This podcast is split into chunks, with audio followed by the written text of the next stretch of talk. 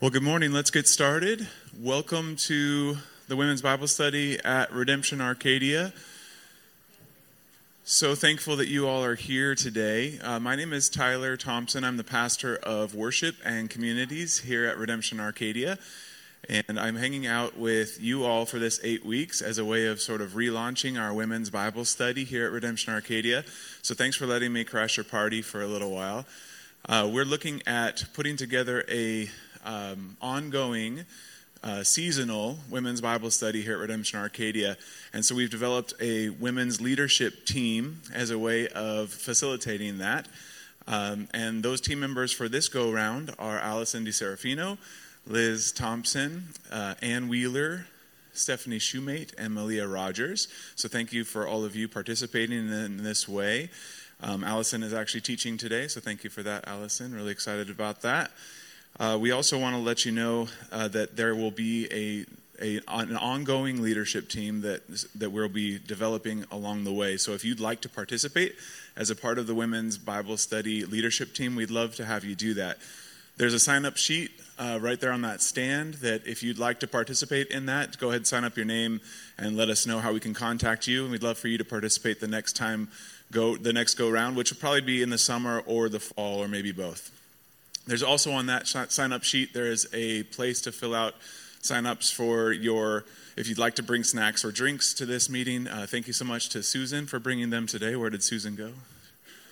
There she is. Hey, Susan, thank you so much for bringing those today. Really appreciate that. Uh, so today we have Malia leading us in worship and Allison teaching, um, and uh, we'll do some discussion and some prayer at the end as well at the tables. And we do want to let you know that we added another child care room and more child care helpers because there's lots of kids coming to these, which is so, super cool. So uh, there's more space available now. Uh, tell all your friends that that's, uh, that's available. And we also want to let you know that the mother's room does have uh, stream, stream, streaming as well. So if you need to be in the mother's room, uh, that's a, a good place also to catch what's going on. Let me pray for us. God, we're so thankful to be able to gather together uh, with you and with each other. We are thankful for this women's Bible study at Redemption Arcadia, and, and, and God, we're grateful for the work that you've already begun to do in this group. Uh, Lord, thank you for the, the ways you're doing your work in the various groups that we have men's Bible study and uh, small groups, Sunday morning gatherings, kids' ministry, youth gathering. God, we pray that you would bless. Um, your people in all of these things. Uh, Lord, we, we pray that you be glorified in all of these things, that your name would be great uh, here at this church and in our lives, and uh, your name would be great to the nations. God, we pray that you would be glorified in all the earth. And we, we hope that today, Lord, you would teach us from your word, that as we worship you, that, that you would be glorified in the worship. Uh, Lord, that you would allow for your spirit and your word uh, to work on us in ways that help us uh, to walk according to your will and to your purposes. So we pray that you be glorified in all these things. In Jesus' name, amen. Amen. Would you stand and, and we'll read together Romans chapter 3, verses 21 to 26. If you don't have a handout, they should be around at the tables, so there's probably a few more uh, around today.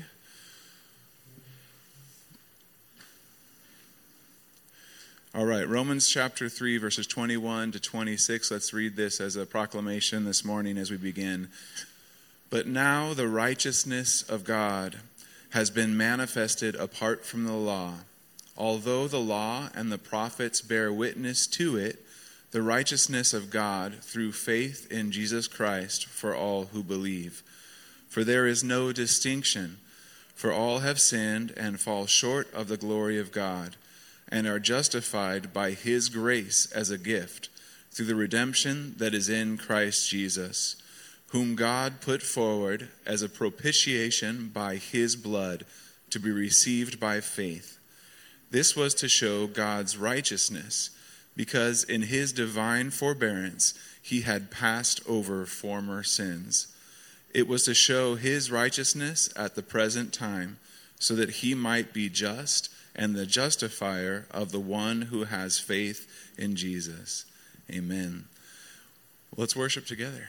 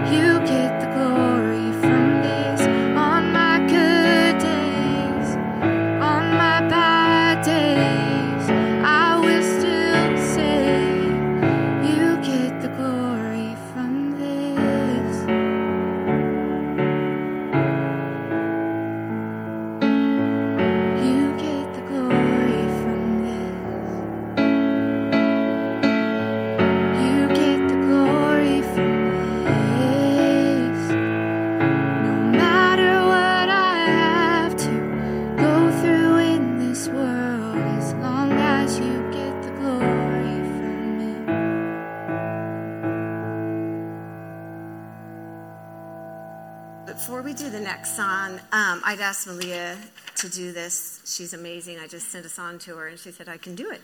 Um, but I wanted to tell you why I picked it um, today. We're going to be studying about um, this, the sinner who's forgiven. And what's interesting in it is the only dialogue is going to be between Jesus and Simon the Pharisee, and yet the, the main person is this woman. And when I hear this song, I think that this is what is going through her mind. I, I can imagine um, what it would have been to have been so known as a sinful person. Uh, I especially love in verse 1 where she talks about if you had not loved me first, I would refuse you still. And we're going to unpack that more. And in verse 3, she said, Now, Lord, I would be yours alone and live so all my, might see.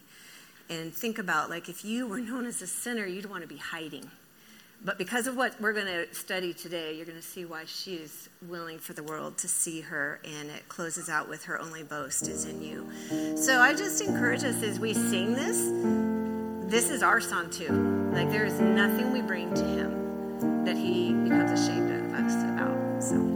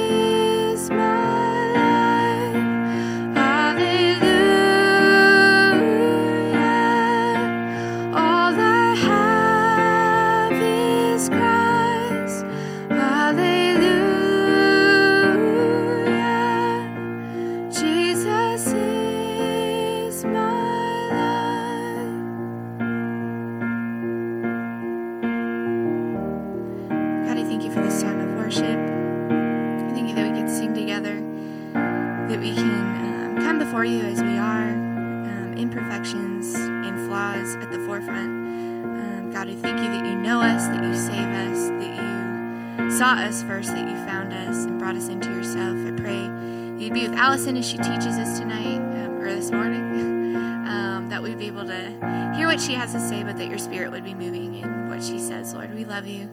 We thank you for this morning. It's in your name we pray. Amen. Amen. So, is that on? Yes. Okay, good. I'm just going to back this up a little bit because I feel like I can't see the sides. So, hello. Um, good morning. My name is Allison DeSarafino, and I am looking forward to teaching this morning um, a section that, without the context of what it's in within Luke, we could go in all kinds of crazy directions with this section. So I am going to ask you if you would open your Bibles actually to Luke 4. Um, and then we're going to quickly turn forward. Um, but before we do that, I want you to keep two questions in the back of your mind because this is something that, in the context of when this was written, um, was a very common concept among the Jewish people. And so I would like you to think about who are the children of God. Jesus is answering over and over again what it means to be his child. Um, and then let's think about why it matters. And this, these are questions that we're not going to completely unpack today. But as we go, and you think back to the two weeks we've already had, think about the answer to this question because it has huge implications for how the gospel penetrates your life. Um, it is essential that we also remember Luke's purpose in writing, Luke and Acts, those are his two books that he wrote, um, is that we would have certainty of the things we've been taught. So, the, the church, as it was forming, is being taught the gospel. And I asked Sarah if she would read um, 1 Corinthians 15, verses 1 through 4. You can turn there if you want. But the reason why I wanted to start with that is I think sometimes we think we have to have this very complex explanation of the gospel. And yet, right here, Paul explains the gospel. This was actually considered one of the earliest creeds of the church. Um, and this is in a nutshell. So, would you read it out for us?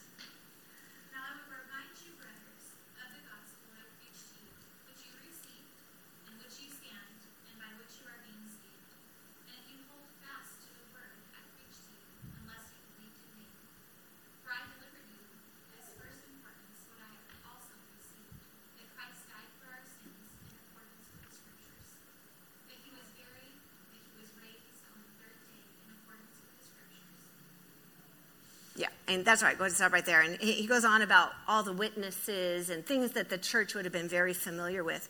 But I wanted to bring out a couple of things that Paul emphasizes there. First of all, he talks about what you believed. In other words, what you had faith in. And he draws together repentance and faith as a key part of the gospel. So I want us to keep that idea in mind as we move forward um, and ourselves see why we have certainty that what we've been taught is true and emphasizes that. So if you have Luke 4 opened, really fast, I just want us to kind of look at what has been unpacked ahead of this. Um, so Jesus had the temptation at the beginning of Luke there. He went into the desert and he comes out, starting in verse 14, says he's full of the Spirit and he begins his ministry. And you probably have headlines that say things similar to that he uh, goes into the synagogue. He, he would often go into a synagogue on Sundays to preach. And the, one of the first things he does is open up the scroll and he reads Isaiah 61, 1 to 2. And he proclaims that he is there in the Spirit of God to proclaim good news, liberty. He talks about giving sight to the blind, healing the sick, and that the year of the Lord's favor has arrived. And then he says something that's very provocative. He says, Today this scripture has been fulfilled in your hearing. He is from the beginning proclaiming, I'm the Messiah. And it makes the, the Pharisees very angry. okay? So from the beginning, you start to see the people are excited and the Pharisees are very angry with him. And there, it says even in verses 22 to 29 about them being very filled with wrath towards Jesus. He goes out, he goes into Capernaum, And we have, listen to this laundry list. Between Luke 4 and 6, so you can slowly start turning, he is going to heal an un, a man with an unclean spirit. Uh, the first week, we talked about him healing Simon Peter's mother in law. And then after that, he goes out and all the sick are brought to him and he heals them all. Um, he rebukes demons, casts them out, he cleanses a leper. He heals a paralytic, the one, you remember this story probably from Sunday school. His friends want him healed. They bring him, dig a hole in the roof, that guy. Yeah, that's that. Um, he heals a man with a withered hand on the Sabbath. This is another big confrontation with the Pharisees because they say you can't do work, right? They don't want to see a man made whole. Um, and so he, he rebukes them there. Then the Sermon on the Mount, we, we think about it as Matthew, that's where it's really spelled out, but the Beatitudes are in Luke 5 and 6, and the woes. He, he gives a lot of woes to those who should know better. And a couple of analogies that I know we're all familiar with, but they're brought up here also, is the good tree produces good fruit, and a bad tree, bad fruit. And then he also talks about building your house on the rock. Then we go into Luke 7. So last week we talked about the widow, but before that, I, um, and I had mentioned in the application, is the centurion's son is healed. And this is really unique because he talks about he's never seen faith like this. And the centurion was a Gentile. And that was something that from the beginning, Isaiah has a lot about the Gentile nations are going to come in. But keep that in mind. So, this is the first indication we have of how inclusive and diverse God's family is going to be. Um, and then, like we talked about last week, the widow of Nain, he goes in, he shows great compassion, and he now does a huge thing. He has power over death. He raises someone from the dead. So these other things that he's done are huge, right? Like seeing a leper cleanse, raising up a paralytic. But now it's someone that is dead. And the people now have great fear and say, God is with us. Well, I find this next section interesting just before we get to the teaching today because what happens is John the Baptist, he has disciples also that were following him. A matter of fact, Andrew was a follower of John the Baptist, and when he finds Jesus, he goes and, and says, Hey, I found the Messiah, let's start following him. John the Baptist at this time is in prison. Herod has arrested him. It's a good read look it up. Um, and his, John the Baptist, a couple of his disciples come and they tell him about what Jesus is doing. And so he says, Go ask Jesus, Are you the one who is to come? This is in verse 19 of chapter 7. Or should we look for another? And Jesus in verse 22 answers them and he tells them, Go and tell them all you've seen and heard. The blind receive their sight, the lame walk, lepers are cleansed, the deaf hear, the dead are raised up, the poor have the good news preached to them. I opened with us reading Luke 4 because that is the first scroll that Jesus stood up and read. It's from Isaiah 61. And he's telling John the Baptist through his disciples, I'm the one.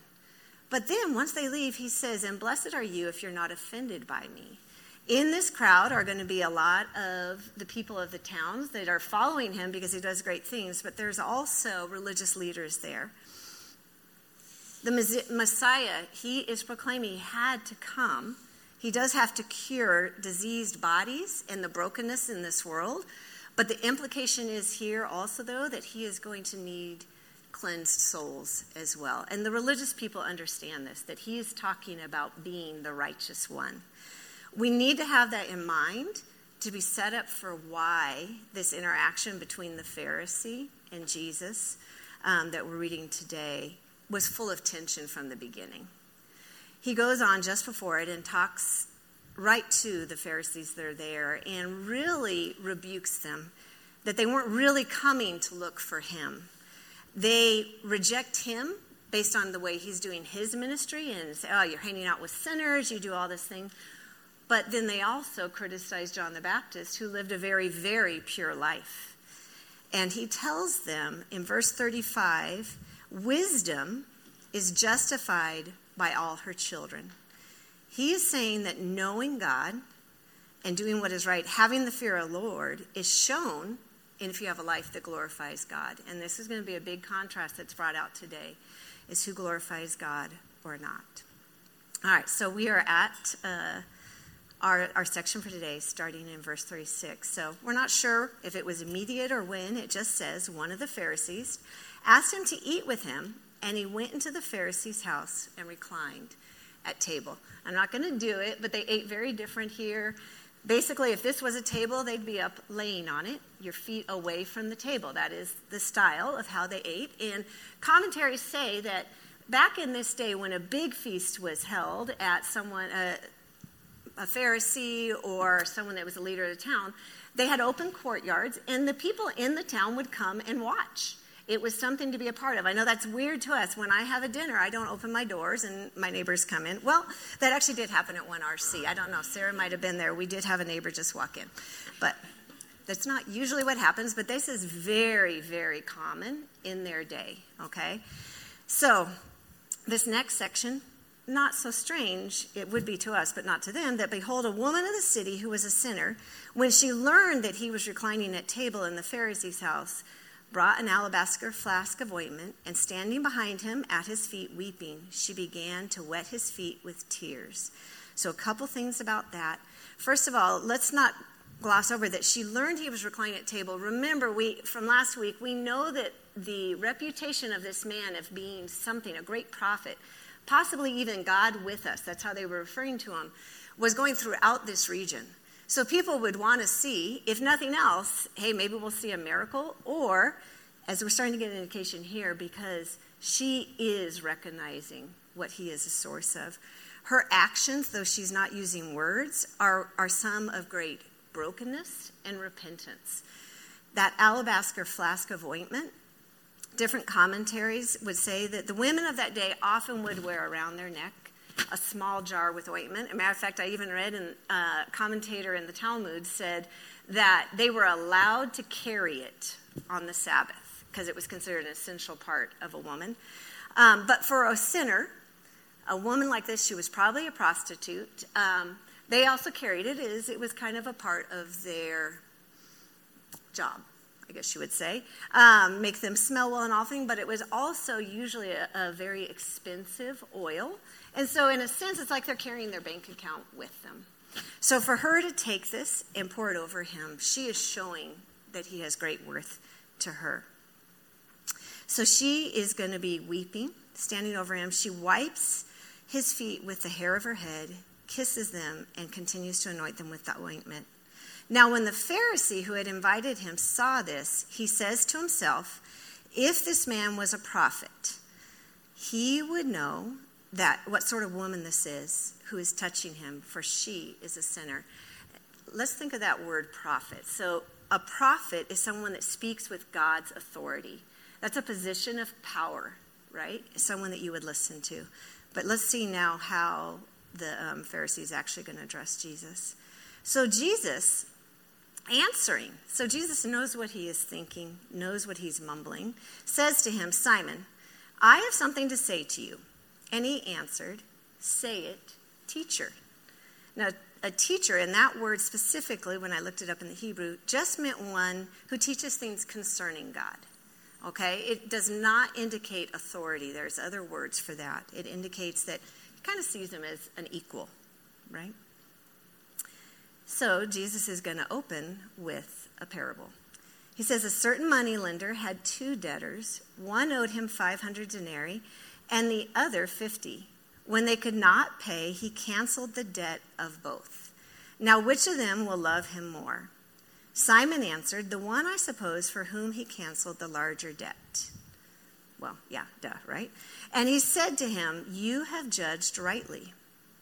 Then turning to the woman, he says to Simon, Do you see this woman? I want to pause on that. The first thing he's asking to do, I mean, obviously he saw who came in. In his mind, he's like, well, if Jesus knew who she was. But he's asking a deeper question about seeing. Do you see this woman? And now he's going to kind of bullet point the way that Simon has shown disdain for Christ and the way she has shown honor and love for him. I entered your house. You gave me no water for my feet but she has wet my feet with her tears and wiped them with her hair. You gave me no kiss, but from the time I came in, she has not ceased to kiss my feet. You did not anoint my head with oil, but she has anointed my feet with ointment. Therefore, I tell you, her sins, which are many, are forgiven, for she loved much. I want to pause there so we think about these things. The, the water for feet, very common. We've mentioned this before in other in other teachings. Um, we talked about it in John 2. It was dirty. You're walking around in sandals. So you treated your guest with honor by giving them a way to clean off their feet before they would lay at the table. That would just be common courtesy. Um, you would kiss a person, you know, welcome, like if you've been in Europe, the way they do that uncomfortable thing. I always hit heads. I can never go to the right way. Um, and then they would anoint their heads with oil. It was very dry, but this was a way of showing honor to, to someone. And yet, Simon, who knew to do all that, chose not to do it, even though he had invited Jesus in as a guest. I can't think of a more offensive way to try to put someone in their place than to do that. And yet, she, by her very actions, was making up for where Simon was deficient. Now, Jesus doesn't brush over her reputation. In verse 47, if you look at that again, it says, Therefore I tell you, her sins, which are many, are forgiven, for she loved much. This repentance that is being demonstrated by her, it comes from the center of her affection being Jesus. One thing that really stood out to me here is this link between repentance and being able to have true love. If I'm loving out of self preservation and wanting power and authority, my love will be limited because it's based on what you can do for me. She is loving out of who Jesus is, out of that repentance of that I can't. Just like in that song, I just, I love it how she talks about, like, I could never bring anything to you. She knows all she has is Christ. So she says that she has loved much. Remember, who is forgiven little loves little. It's that tyranny of self. The more I think I've got it together, the more I worship and build up who I am, and the less I need Jesus. I start lowering him down to the level of good teacher. What does he have to say about this? Let me think about it we act like people who are loved very little instead of loved very much. And now see how the people that are around, because there's people at the table and people standing there. It says, when those who were at the table with him began to say among themselves, Who is this who even forgives sins? That's huge, because a teacher would teach you about God. But who is the one that can forgive sins? They knew only the Lord could do that. They are starting to, the people around, starting to see Jesus for who he is. And he says to the women, woman, Your faith has saved you. Go in peace. This faith, that word so, uh, is sozo in the Greek, and it means to make well, to restore you to health. Go in peace. I wonder if we think about that that there is a direct link between being repentant over sin, because we have faith in who Jesus is, and then the peace that comes with that. Not a laundry list of things to do, not a way that now you need to make up for it, but rather this peace, this security. That word is eirene, and it means security, safety, prosperity. It also means felicity, happiness. This is a peace that is okay with where you are because of Christ being in you. So I want us to pause though and go back to verse 47 because there could be a misunderstanding here if we had this out of the context of the rest of Luke. Because you could read this and think that, well, I might need a great debt to be able to have great love for God. I know, I know. We've been going to church. We know that that's probably not the right answer. But just pulling this out by itself, we, we could get in trouble if we're overgeneralizing it. I want us to recognize in it that it says, Therefore I tell you, her sins, which are many, are forgiven, for she loved much. That word for is evidence of something that has happened, the forgiveness. It's part of why I had us read Romans 3 when we started, because I love in Romans 3 how it just from the get go is like, hey, for all have sinned and fall short of the glory of God, but it's His great gift that has forgiven us. He is both just and the justifier.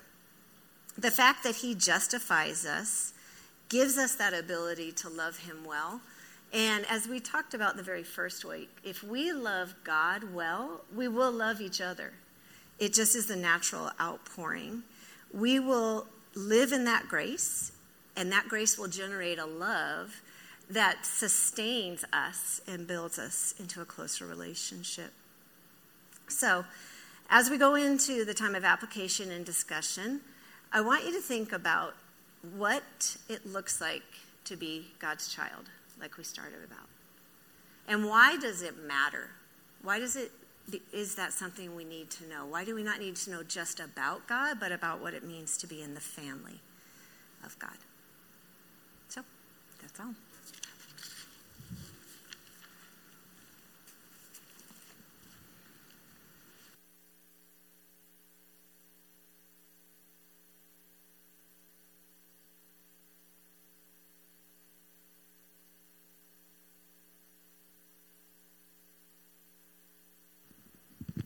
Thanks, Allison. Um, I'm so thankful for your teaching and your gift of teaching that God's given you, and for God's word and the ways that He reveals Himself to us. Um, I, I actually am writing a song on this passage, and and so I, I wanted to just share that with us today as a as a way of starting our application time. And um, started writing this song a while back, but it's it's come back around recently, and I'm actually going to record it in a couple of weeks. Um, but I wanted to just share this with with you all today as a way of responding. I, am so taken by this woman and her interaction with Jesus, and so this song is a song that's um, from her perspective.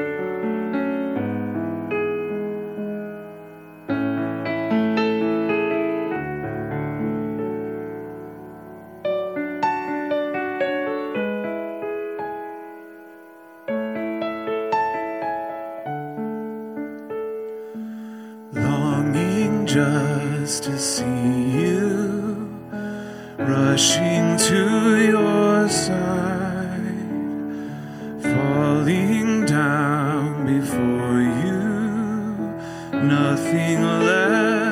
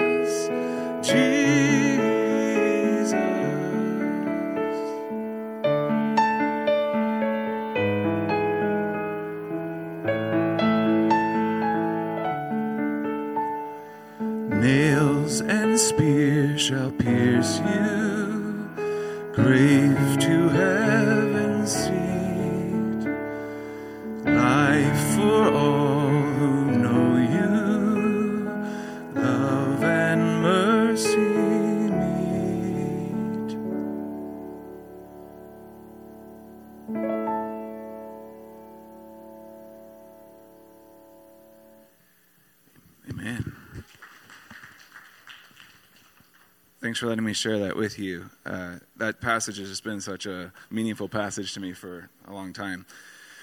So I wanted to share with you a couple of thoughts. Um, where, where does it? There we go.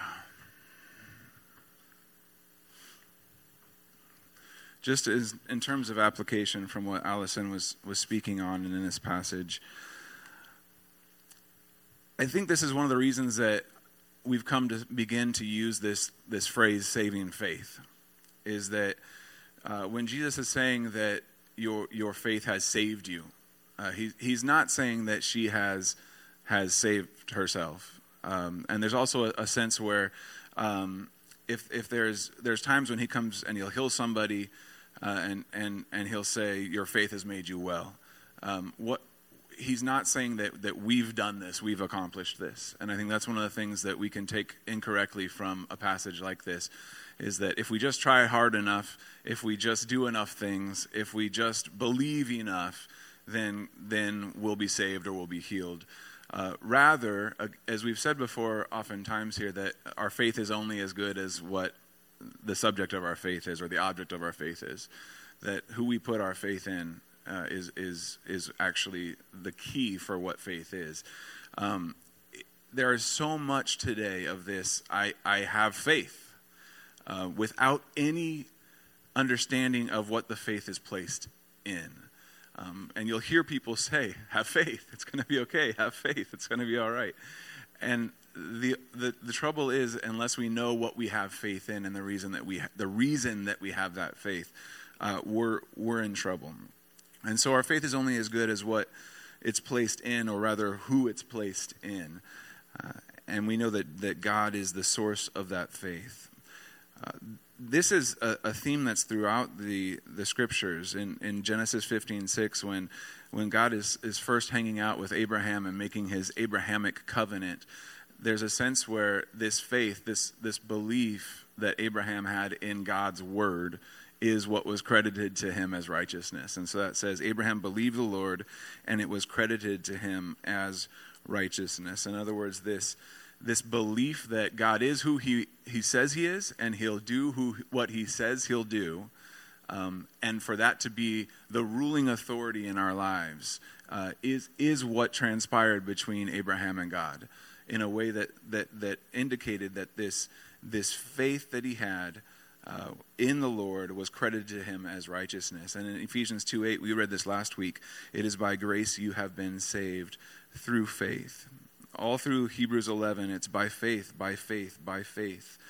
Um, and it made me think that the main job of the preacher or the teacher of God's word is actually to be used by God to build this faith when we come away from our times together in Bible studies, when we come away from our times together uh, in worship services, the, the main hope there is that our faith will have been built during that time.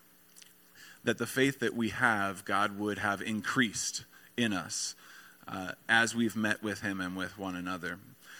I appreciate so much, too, uh, this connection that Allison has made between uh, repentance and belief um, this idea that uh, we've come to the Lord with this transparent brokenness, the, uh, the, the willingness to say that He's God and we are not, the willingness to say that, that we, we don't have it all together. And we could easily take that to an extreme to where we're saying, uh, well, if it's if God if the more sin that we we have, the more He forgives, the more glory goes to Him. I don't think it works like that exactly. So I'm I'm glad you pointed that out we Paul will say, don't use uh, that as a license to sin. Uh, don't use God's forgiveness. Don't use our freedom in Christ as a license to sin more.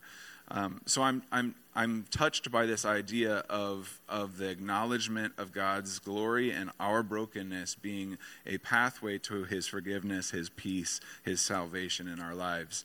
And I do think that's where uh, the idea of confession is so important. We've been talking a lot about that as a church recently, that, that we've sort of missed that in many of our uh, worship services recently, and we're trying to bring some of that back into our worship services. The idea that we need to confess to the Lord that our brokenness, um, but even that can be taken to an extreme, uh, which we saw oftentimes uh, in in the the early Catholic Church and even present day Catholic Church. That there's an idea that I'm not forgiven um, unless I confess my sins to a priest or to somebody in Mass um, that we've put somebody there in the place of God that doesn't need to be there. We've put people in between us and the Lord. I love about the Catholic Church that there's a lot of these rhythms, these liturgies, these these these these uh, practices that are rooted in Scripture. But what we've done is we, have taken our tradition oftentimes and put our tradition in front of what the Word of God is saying and what the Lord has for us. I think this is what the reformers had in mind uh, with the five solas in the Reformation. So I just noted that for you. If you're interested in that conversation, that's something that you can look further into sola scriptura, sola fide, sola gratia, solus Christus, and soli Deo gloria. The idea with each of those, just briefly, sola scriptura was that the final authority of God's word rests with his word and not with the church. Uh, there was no question in the Catholic Church about there being uh, the inspiration and the the uh, inerrancy of Scripture. It was rather that we were adding to that with our own tradition. And so the reformers came along and said, uh, we we we want to make sure that the final authority for the life of the believer is with what we've seen in God's word and, and not with what the church says. Because the church could actually and we and we see this today, um, even in the Protestant church, church, which has been reformed, so to speak. Uh, we have churches all over that are saying, "Well, we, we think we ha- we have the authority on this matter," and so it's important for us to understand that that this this this uh, faith that we have in the Lord is rooted in His Word, as is recorded in the Scripture.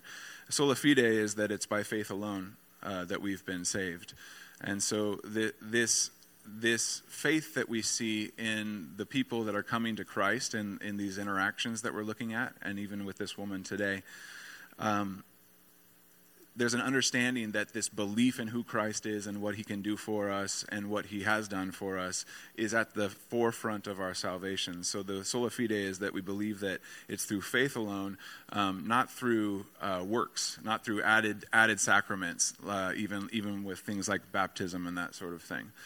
Um, sola gratia is that it's, it's through grace alone, like we just read in Ephesians uh, 2. It is by grace that we have been saved. In other words, this is completely a gift from God. Completely a gift from God, that we come to Him uh, poor and needy as beggars. Uh, that we, we come understanding that we have nothing to offer. And uh, Isaiah 55 1 um, Caleb actually read it in our small group on Tuesday night, and Frank and I are actually going to probably bring it up at our in the sermon this Sunday. It says that we, what we come to buy from the Lord, we have no money to offer. um, what we what we what we want to have from God, there's no money in the world that can buy that, and that is purely a gift from Him to us that we're thankful for. Uh, solus Christus is that it, it, through Christ alone. It's only it's only through this this work of Christ on the cross um, he is the only one who is able to have the keys of, of death and life. Uh, he, he, is the only one that's able to open the scroll, as Revelation uh, says. But he's the only one who is able to deliver this salvation through us. It's through no other name, no other person. Uh, and the soli Deo, Deo Gloria, that all of this is done for the glory of God.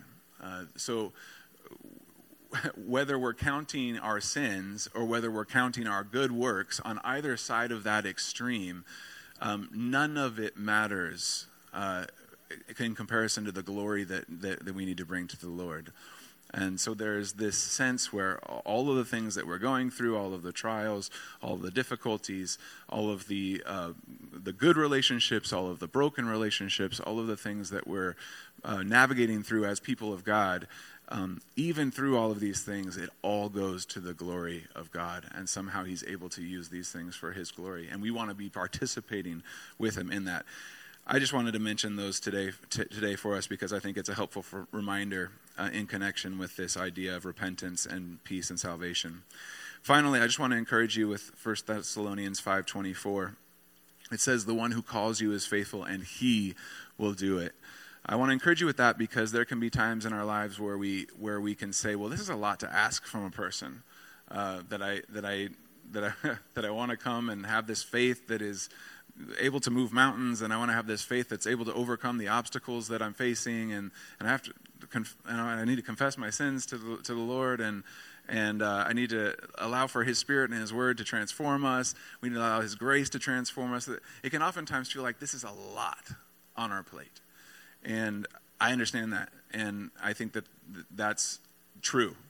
there there is a lot on our plate, and for for those of you today who need to hear this encouragement, um, the, the Bible is clear that, that God is the one who is faithful and He is the one who will do this.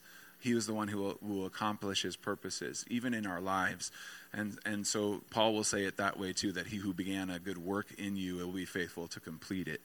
I want to encourage you with that, that the Lord is, that, that all of us are in this process, and the Lord is going to uh, complete in you what He has started today.